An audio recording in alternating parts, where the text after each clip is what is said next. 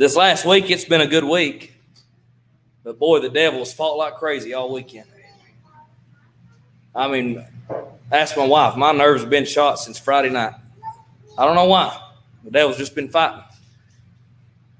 But my God is great. Amen. Despite all life's troubles and life's heartaches, friend, my God is so great. Amen. I don't care how depressed you may be how low you might get. Friend, we serve a mighty awesome God.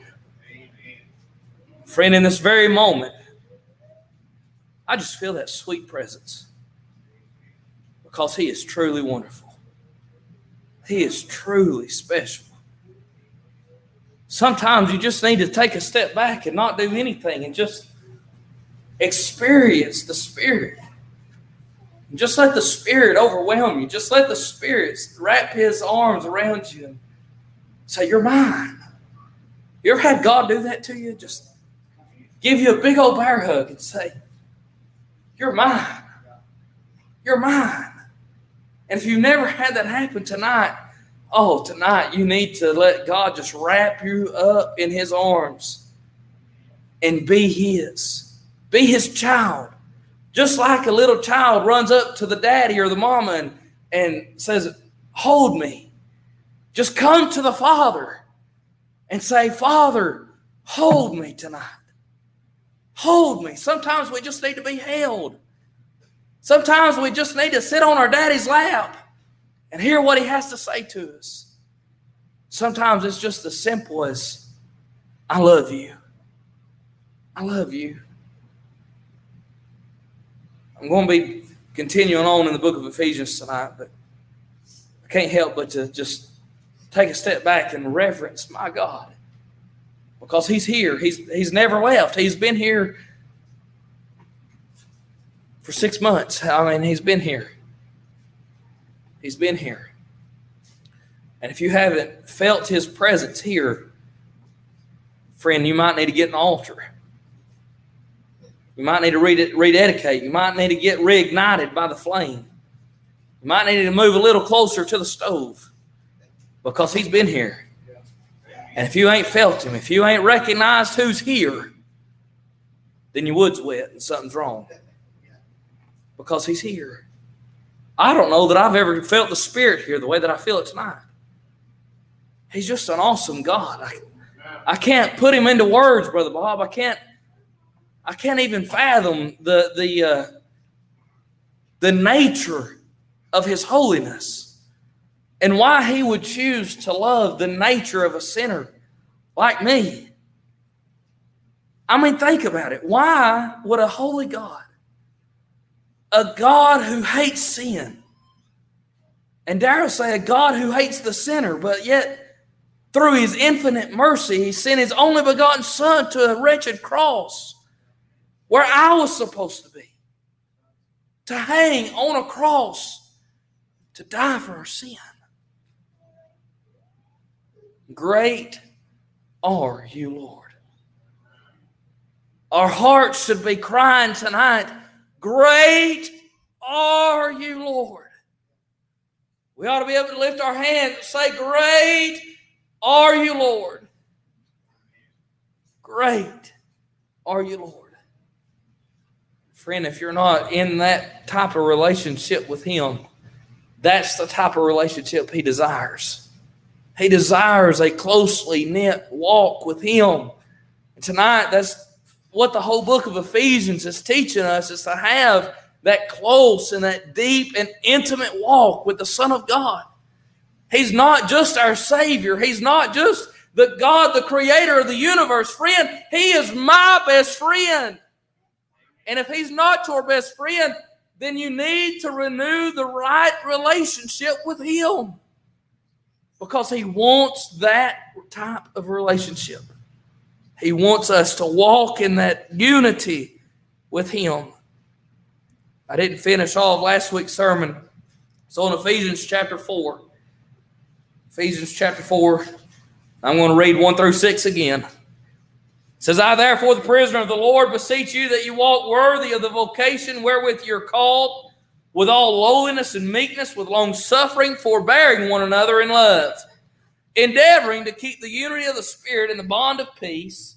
And there is one body and one Spirit, even as ye are called, in one hope of your calling, one Lord, one faith, one baptism, one God and Father of all, who is above all and through all and in you all. Our Heavenly Father, we bow before you tonight as humble as we know how. And Father, I just want to soak up your presence tonight. God, as I as I used to go to my parents' house every Sunday afternoon after church, God, and being in the sweet fellowship of my family and being in that close knit relationship uh, with our family, Father, I'm thankful that I can come into the house of God and that I can be in the close knit fellowship with the Holy Spirit and that I can be in the closeness of my God, the creator of the universe the great God and Savior, the Lord Jesus Christ. Father, I'm so thankful that I can be so close to you, that I can feel your arms wrap around me. And Father, my heart will cry, Great are you, Lord. Father, I'm nothing, I'm nobody, but Father, you are my everything. And Father, I pray to give you glory tonight. I pray that we'll be able to give you the praise. And Father, I pray that somebody here, Lord, if they're not walking in right relationship with you, that you would draw them unto you. And God, that you would renew the right fellowship, that they too may walk in this unity. Father, I love you tonight, and I pray that you'd use me tonight for your glory. Hide me behind the cross, and I pray that you'd guard my tongue, Lord, that I may preach with the boldness and with the power and the anointing of the Holy Ghost. Father, we love you tonight. In Christ's name we do pray. Amen. I'm just going to uh, uh, rehash what I talked about last Sunday Last Sunday, we got to where it says, uh, with all lowliness and meekness, with long suffering, forbearing one another in love, endeavoring to keep the unity of the Spirit in the bond of peace. And last week, I talked about how uh, we are to walk. And we are to walk with all lowliness, meaning the humbleness of mind or the humility of mind or modesty. And I told us how that modesty is not simply uh, wearing dress clothes or wearing a dress that is uh, covering the uh, immodest body parts, but modesty is an attitude. Modesty comes from the Holy Spirit. And friend, if you are not walking in the Spirit, then you're probably not walking in modesty. Modesty uh, is a way of thinking. Modesty is a way of the heart. A modesty, if you are to walk in modesty, it must first be in your heart then it must be in your mind before it will ever produce fruit on the outside. And so we are to understand that we are to walk with lowliness. We are not to puff ourselves up uh, over one another. We are not to have a high minded attitude, uh, thinking of ourselves better than somebody else, but we are to think of others better than ourselves. In Colossians chapter uh, uh 3, uh, verses 12, it says, Put on therefore as the elect of God, holy uh, holy and beloved bowels of mercies, kindness, humbleness of mind, meekness, long suffering, forbearing one another, and forgiving one another. If any man have a quarrel against any, even as Christ forgave you, so also do ye. And above all these things, put on charity, which is the bond of perfectness. And we learned about how in Philippians chapter 2, he said, Let nothing be done through vain, uh, strife or vainglory, but in lowliness of mind, let each esteem others better than themselves. So we're not to be high minded, thinking of ourselves better than others, but rather, on the contrary, thinking of others better than ourselves. I told us that we will not experience the unity of the Spirit and the bond of peace if we are not to do what this word says, and that word is endeavoring to keep the unity of the Spirit. There will be no unity within the church until we make an effort to provide that unity. There will be no unity in the church body unless we do give diligence to one another. There will be no unity in the church unless we labor and study one another. And that simply means that we get to know one another on a personal level. How do I uh, uh, make sure that I keep the unity in my marriage? I study my wife. We're always evolving. Our marriage always evolves. We're always changing. I promise you, I'm not the same man that I was four and a half years ago when we first got married. She would probably tell you that she's not the same young lady that she was when we first got married because we simply evolve over time. And there's certain things about us that change that if we are not studying our spouses, we will not notice.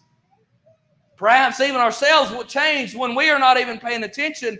And there's been a lot of times when uh, my wife would bring something to my attention, I thought, well, I ain't really changed all that much. But as I started praying and seeking the Lord, the Lord started opening my eyes, saying, Ben, yeah, you really have. And you really need to work on that area in your life. And uh, I think one way of how we can change for the bad is we get lazy, we get slothful. Okay, we get slothful. And slothfulness or slumberness is the opposite of endeavoring. Because endeavoring is meaning that you're willing to put in the hard work to make sure that there is unity in that place. We are, as the body of Christ, to do the hard work, even when it's biting our tongue, when we know that we're right, but that other person thinks they're more right than we are.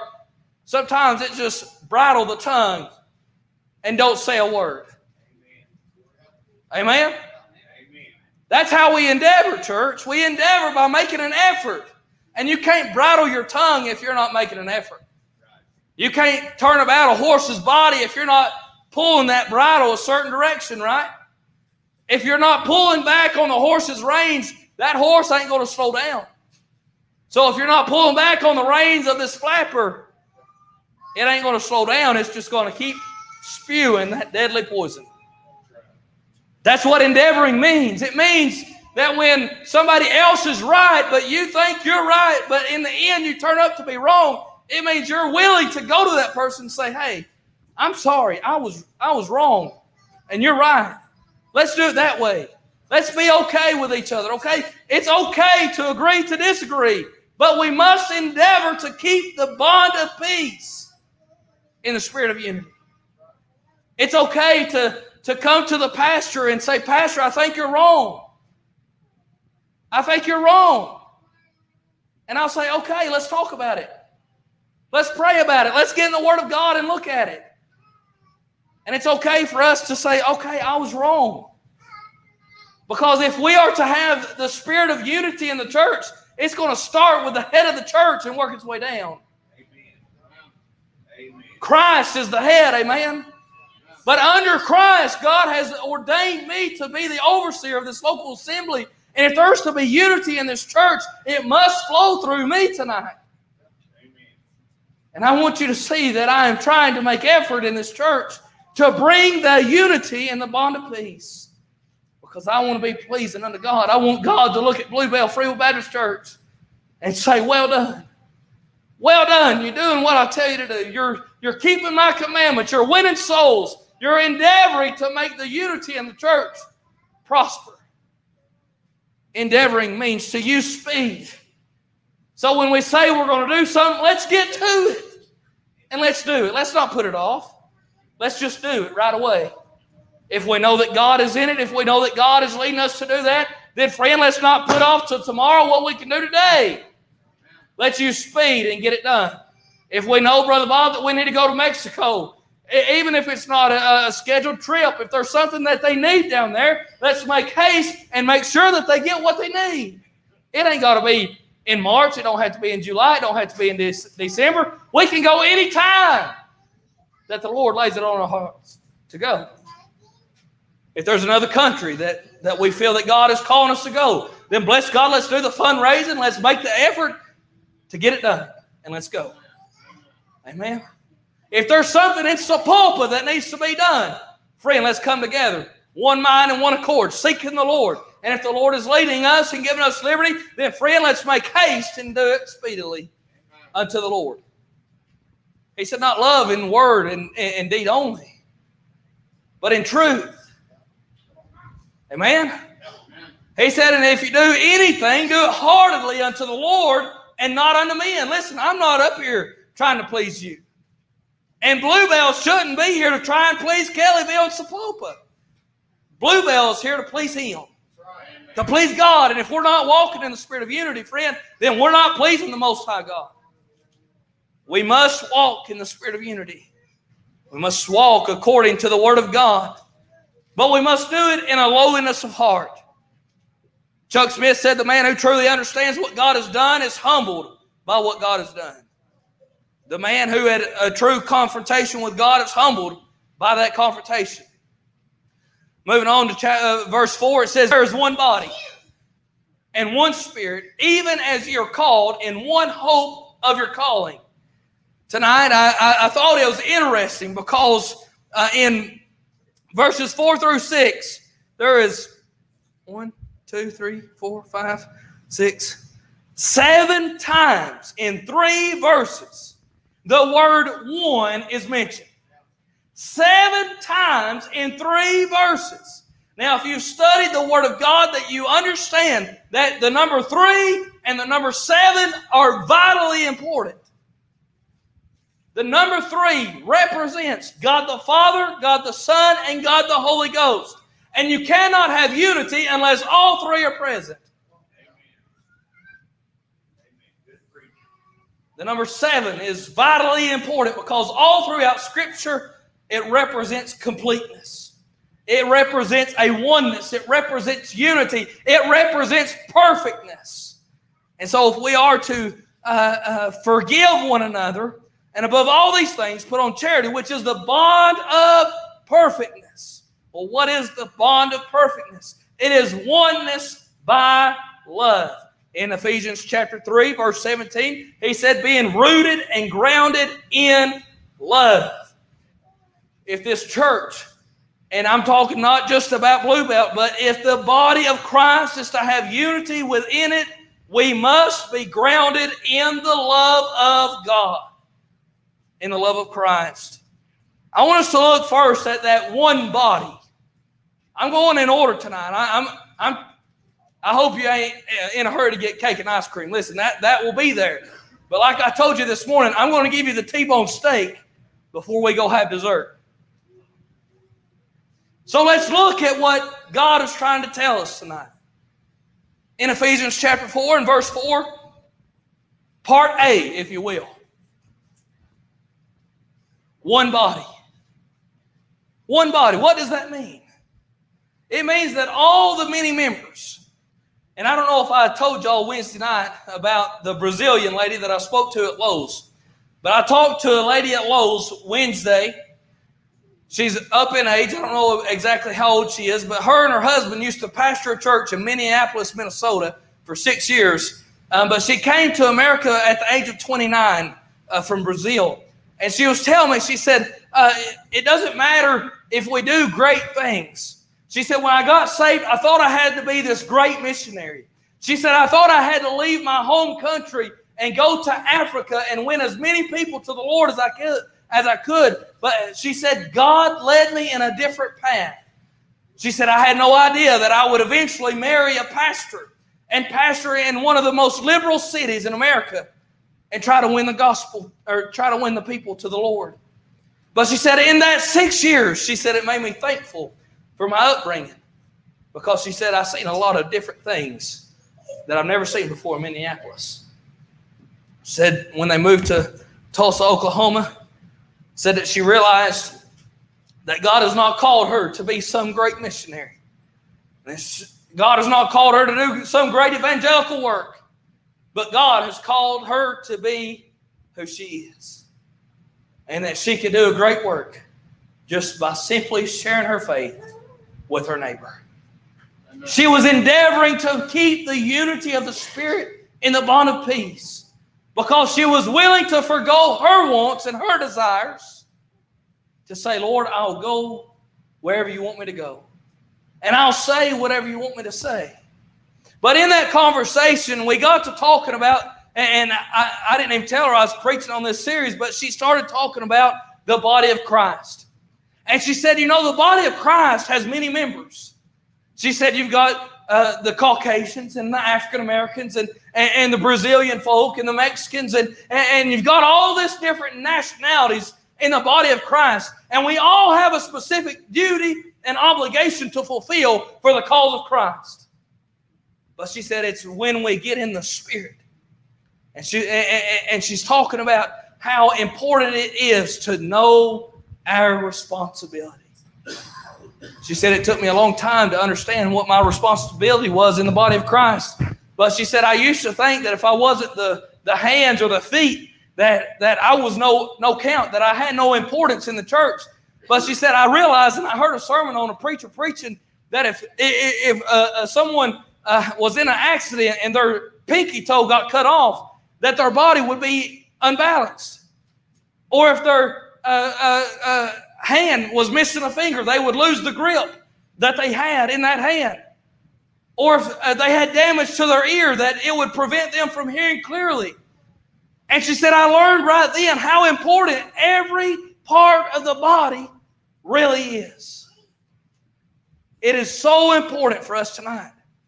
No matter how small you may feel you are, rejoice in that. Amen. Rejoice in what God has given you, even in the small thing.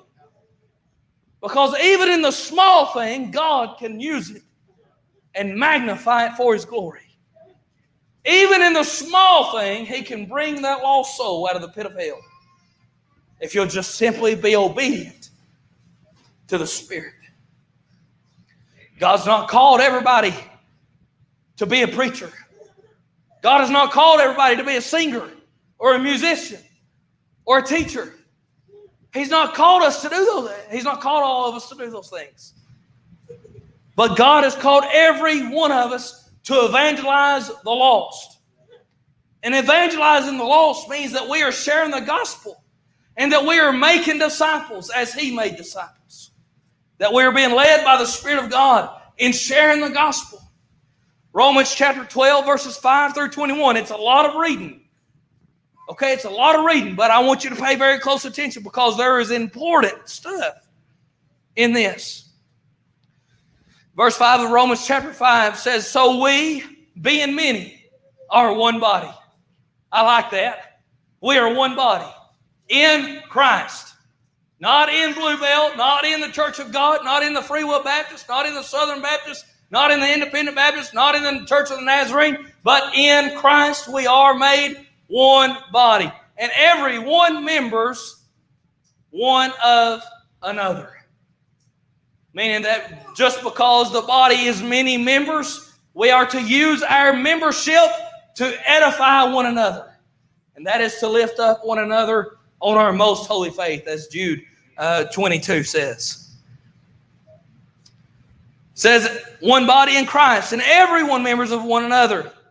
Having then gifts differing according to the grace that is given to us, whether prophecy, let us prophesy. According to the proportion of faith or ministry, let us wait on our ministering, or he that teacheth on teaching, or he that exhorteth on ex- exhortation, he that giveth, let him do it with simplicity. He that ruleth with uh, which is uh, he he that ruleth with diligence, he that showeth mercy with cheerfulness. Let love be without dissimul- uh, dissimulation. Abhor that which is evil. Cleave to that which is good. Now, I want you to pay very close attention to this. Be kindly affectioned one to another with brotherly love, in honor, preferring one another. Not slothful in business, fervent in spirit, serving the Lord. You know what that word fervent means? to make haste, to make effort. It's a synonym for endeavoring, to be fervent. The Bible says, I believe it's in uh, uh, 1 Peter, the prayer of a righteous man, the fervent prayer of a righteous man availeth much. Rejoicing in hope, patient in tribulation Continuing instant in prayer, distributing to the necessity of the saints, given to hospitality. Bless them which persecute you. America's never seen persecution. Never. There's churches. I bet there's 15 churches in every city in America. I ain't talking bad about Sand Springs, but I, I was driving through. I took my wife to Sand Springs, and we were driving there. I can't remember exactly what store was by. It's near the QuikTrip there on the main strip. I took down, I went down a back road there in Sand Springs, and I had no idea where I was going. I was just showing my wife around. Honestly, showing myself around because I had never been there. And we were riding down the road, and I bet I seen five churches within in a block, five different denominations, and that is in every city in America. I mean, why do we have so many churches? Because somewhere along the way, nobody was able to keep the bond of peace by the spirit of unity. Because everybody wanted to be the eye and not the pinky toe. And everybody wanted to be the tongue and not the leg bone. And everybody wanted to be the brain and not the big toe. And everybody wanted to be the foot and not the hand. And everybody wanted to be the uncomely parts and not the parts that had to get dirty and get, get to work. People want to be behind the scenes. People that said, well, I'm saved and I'm, I'm in the body of Christ, but you know what? I think I'm just going to sit still and not do anything. Friend, you are crippling the church. If you think there is no obligation to you in the body of Christ, you're wrong. Because in order to keep the bond of peace, you must get to work. Bless them which persecute you. We've never seen persecution in America. Notice he said again, bless and curse not. Rejoice with them that do rejoice, and weep with them that weep. Be of the same mind one toward another. Boy, the Lord reminds me of what he said in Matthew chapter 6 when he said to treat others as you would have men to treat you. Sometimes that's hard, ain't it? He said, Be of the same mind one toward another.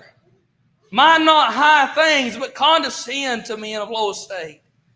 Be not wise in your own conceits. Recompense to no man evil for evil. Provide things honest in the sight of all men. If it be possible, as much as lieth in you, live peaceably with all men. Ouch. Ouch. You can say, oh, me, if you don't want to say amen. Dearly beloved, avenge not yourselves, but rather give place unto wrath. For it is written, Vengeance is mine, I will repay, saith the Lord. Therefore, if thine enemy hunger, feed him. If he thirst, give him drink. For in so doing, thou shalt heap coals of fire on his head. Be not overcome of evil, but overcome evil with good. Romans 5 might not have blessed y'all the same way it blessed me. But, but believe me, before it blessed my soul, I had to say, Oh, me, Lord. Oh, me, Lord, I've got things I need to work on. I, have got things I need to improve on. Uh, things I need to repent of. Things that I need to go to and make right. And it's okay. It's okay for the light of the glorious gospel to shine in our hearts, to make known our sin, and bring us broken before a holy God so that we might be forgiven. Colossians chapter 3, verse 15 through 16 says, And let the peace of God rule in your hearts, to the which also you're called in one body, and be ye thankful. Let the word of Christ dwell in you richly in all wisdom, teaching and admonishing one another in psalms and hymns and spiritual songs, singing with grace in your hearts to the Lord. Moving on, he said, There is one body in verse number four of chapter four. And one spirit. Nextly, I see one spirit. There is many people. When I talked to a, a, guy from India, and I've shared with you Wednesday and Thursday, because listen, it just thrilled my soul to death uh, to make a friend in India. But as I was talking to him, he was telling me, he said, I go into villages of my people villages that I grew up in. And many people hold to the tradition of Hinduism. He said they serve almost 330 gods. The Hindu religion has almost 330 gods that they worship. He said, When I was a little boy, I singled out one God to worship because he said, I thought in my mind, there is no way a single person can worship 330 gods. He said, So I singled out one of the Hindu gods, and that's who I made my God, and that's who I worshiped. But he said, I noticed that as I was trying to live righteous, because he said, even in the Hindu uh, religion, they, they uh, talked about how that uh, um, those who done righteously and those who done what the gods told them to do would go to heaven and they would enjoy a life of peace. But those who rebelled against the gods that they worship would burn in hell, and and once they burned up, it was it was over with. But then he said, "But my friend uh, came into my village preaching Jesus Christ and Him crucified, and that He was the only way of salvation." And he, he said, I was living in sin. I knew that I wasn't living right according to my God, but he said, I never heard the gospel in this way. And he said, it opened my eyes and he said, I wanted to so live for Jesus Christ. He said, when I surrendered my heart and life to Him, he said, I was a new man. He said, the, the, the, desires of the flesh that I had went away. He said, I wanted to live holy. I wanted to be a man of God. I wanted to take my wife and my children and teach them about the gospel and teach them about the word of God. His father was a pastor, and now he's a pastor, and he's uh, he's got three sons, and two of them are pastors. And it's all because of the decision that he made when he was a teenager. He said, "I'm going to forsake my heritage. I'm going to forsake what I've been taught all my life. I'm going to forsake the 330 dead gods, and I'm going to choose to serve the one true God." There's one Spirit tonight. I'm talking about the Holy Spirit. Notice it's capitalized. One Spirit, meaning there is one God, there is one true, holy God. Christianity is not a, a, multiple facet way to heaven. Christianity, the true Christianity, not America's Christianity, the true Christianity is through Jesus Christ and Him alone because there's one Spirit. You can't go to heaven by, by paying the preacher. You can't go to heaven by buying me a $500 suit. I mean, if you want to, that's fine. You can't go to heaven by putting your name on the church pew or buying the church a new piano. You can't go to heaven by, by building an orphanage in, in a foreign country. You can't go to heaven by sending $1,000 a month to St. Jude's Hospital. All that is fine and all that is good, and that is, uh, that is a great blessing to those places, but it will not get you to heaven. There is only one spirit that will get you to heaven, and that is the spirit of the Lord Jesus Christ. One spirit. I wrote down in my notes this life is a singular walk. You can't walk any other way. Matthew chapter 7 says, and Jesus said, Enter ye in at the straight gate, for narrow is the way that leadeth unto life. There is one way. But the way to hell is many ways. You can get to hell in many different ways. But friend, there is only one way you must walk, and that is according to the holy word of God. This life is a singular walk with a singular Savior. Did y'all hear me? With a singular Savior. Now, go down to Sapulpa and you tell them that there is only one Savior that came to die for their sins. And they will look at you and laugh. In your own hometown. And that's everywhere in America because they're so used to hearing the American gospel. They're so used to hearing that if you'll just be a good person, if you'll just do this or do that, then you're fine. You ain't got to worry about hell. But friend, there's many different ways of deception that will lead you to hell. And there is only one man. It wasn't uh, uh, uh, the leader of the Davidic cult. He ain't Jesus. And he found out real quick that he wasn't Jesus. There's only been one Jesus. And he rose again on the third day, signifying his death and justifying our sin, saying that we, whosoever will, would come unto him and be born again. We would be born again of not of, uh, of flesh, but of the spirit. Not of flesh because we couldn't enter the second time into our mother's womb, but our spirits were born again, and that one spirit is what will take us to heaven with a singular Savior. And a singular spirit. See, when you're living in the world, the devil has many demons. The devil has many devils. The devil has many angels because the devil is not omnipresent. He can't be everywhere at the same time. So when he comes to you, he's on you hot and heavy because he can't be everywhere else. But he has workers, workers of darkness, workers, workers that mean evil for you, workers that will destroy you if you will let them. The devil has many angels. That's why the Bible says he's like a roaring lion, seeking to and fro who he, who he may devour. Because he's sending all of his workers of darkness and workers of disobedience, seeking whom he may devour. But thanks be unto God that when we get born again, we get a singular spirit.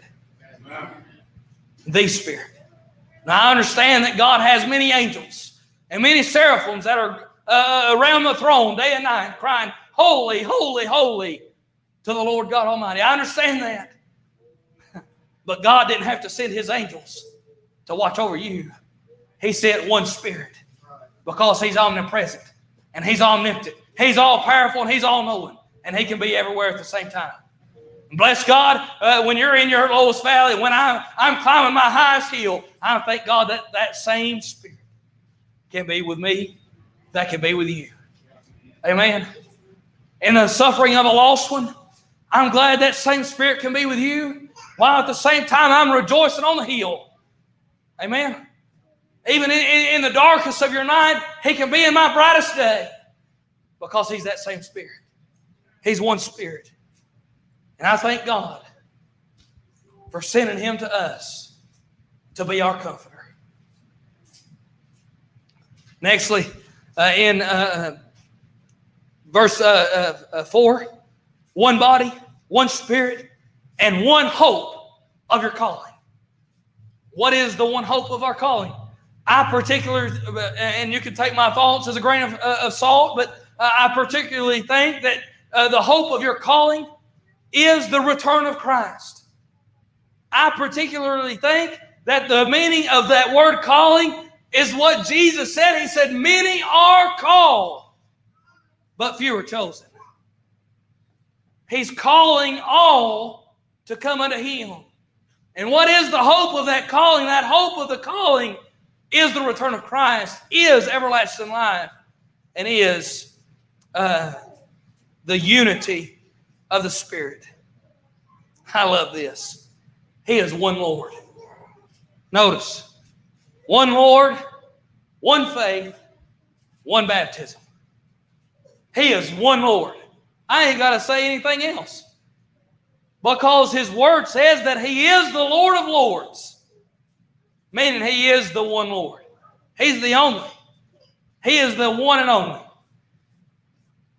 Moving on, there is one baptism or one faith.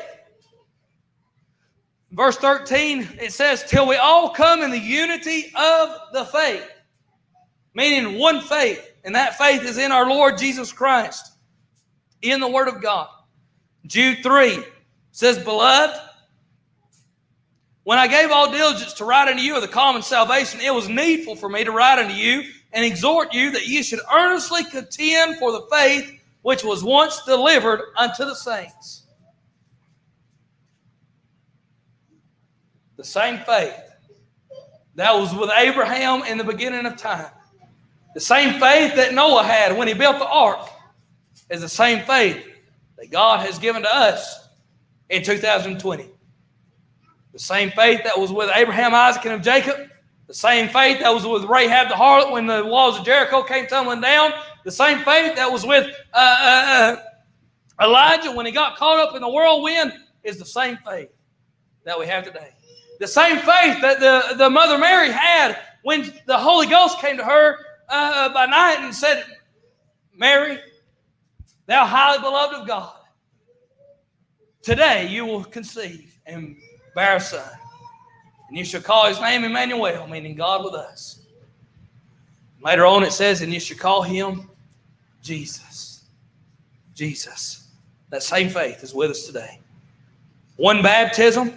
We weren't baptized into any denomination, but we ought to have been baptized into Jesus Christ, meaning that we have taken our old self and we have taken our old flesh and our old sins and we have buried the old man down with Christ.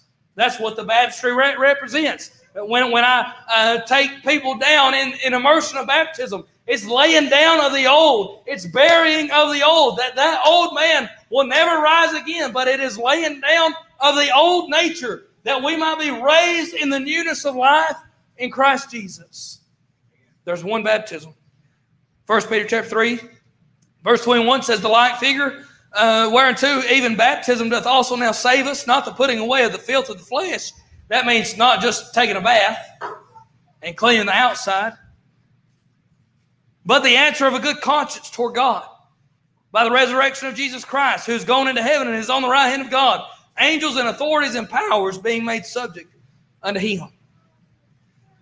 So we see, number one, there's one body. Number two, there's one spirit. Number three, there's one hope. Number four, there's one Lord. Number five, there's one faith. Number six, there's one baptism. And lastly, tonight, probably the best of all, there is one God and Father of all, who is above all and through all and in you all.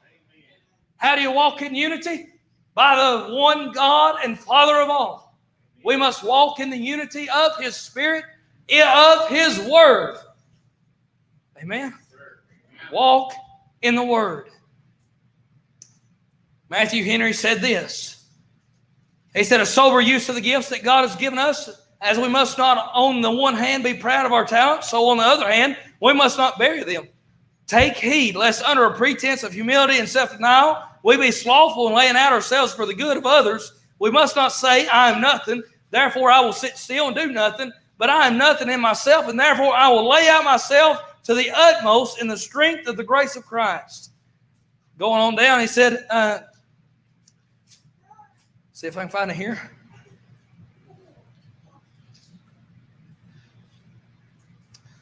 He specifies the ecclesiastical offices appointed in particular churches in the discharge of which each must study to do his own duty for the preserving of order and the promotion of edification in the church and knowing his place and fulfilling it.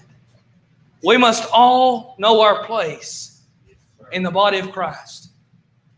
We must all know who is above all and through all and in you all.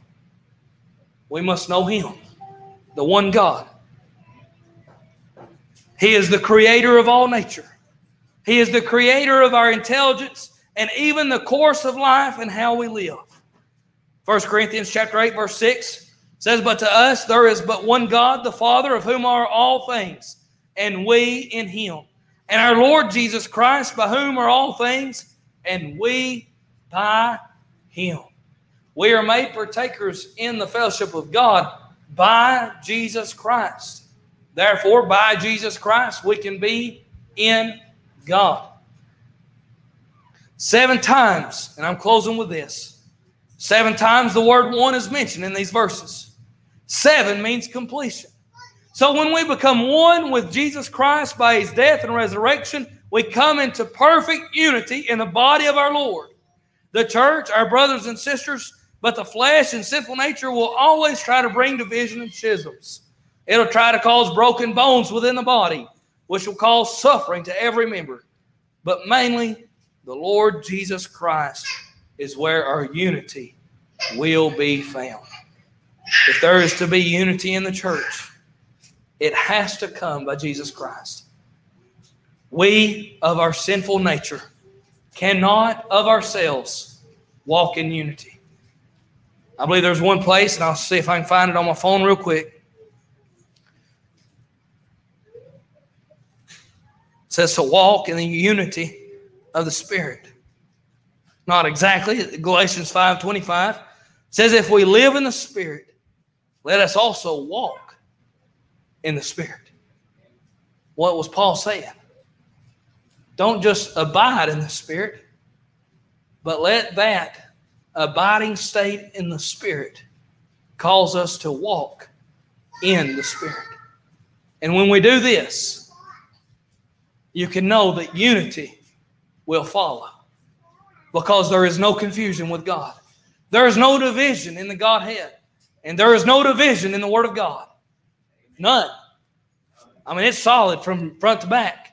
There's no division, there's no schisms, there's no crevices, there's no, no cracks for the devil to get in. And if you want to have a strong church and if you want to have a strong body, you can't let something break your bones and cause a break and a divide and a schism. Because as soon as the, the devil gets a small crack, he's going to sliver his way in. He's going to put a stick of C4 in it and watch it blow up. That's why many churches are split because the devil slithered in, put a couple sticks of C4 in the pews, and stepped back and watch it explode. And I don't want to see that happen at Bluebell. No, sir. I don't want to see that happen in Sapulpa. I don't want to see that happen in Oklahoma. You know, I believe that if every church in Oklahoma would come together in unity, no matter the denomination, if we would stand up for the unborn lives, we could shut down the government of the state of Oklahoma. If the churches would come together and take a stand for the unborn, friend, this state could be an abolitionist state and abolish abortion. If the churches of America would come together we could change this whole country by the Spirit of peace and by the Spirit of God. Not of ourselves, but if the body of Christ, the true body of Christ, would come together in prayer, in fasting, and in repentance, we could see America change. It wouldn't matter who became president on November 3rd because the church can make the difference. It's time the church be the church outside of these four walls. Amen? It's time that the church comes together. It's time for the Presbyterians and the Catholics and the Methodists and the Baptists and the Church of God and the Pentecostals and all these other thousands of denominations to come together in one mind and one accord, agreeing on the Word of God that it is the true government system. If you want to learn how to run a country, just getting this. God told many kings how to run a country. Amen. Amen. He gave strict orders on how uh, David was to run the children of Israel. Gave uh, uh, uh King Jehoshaphat very strict orders. What about King Hezekiah? He told King Hezekiah exactly how he wanted it. Through the word of the prophets, through the church. So if you want to see America run differently, get in the Bible. Get in the Bible. Be the church. Come together. Walk in unity. Walk in the Spirit. And not fulfill the lust of the flesh.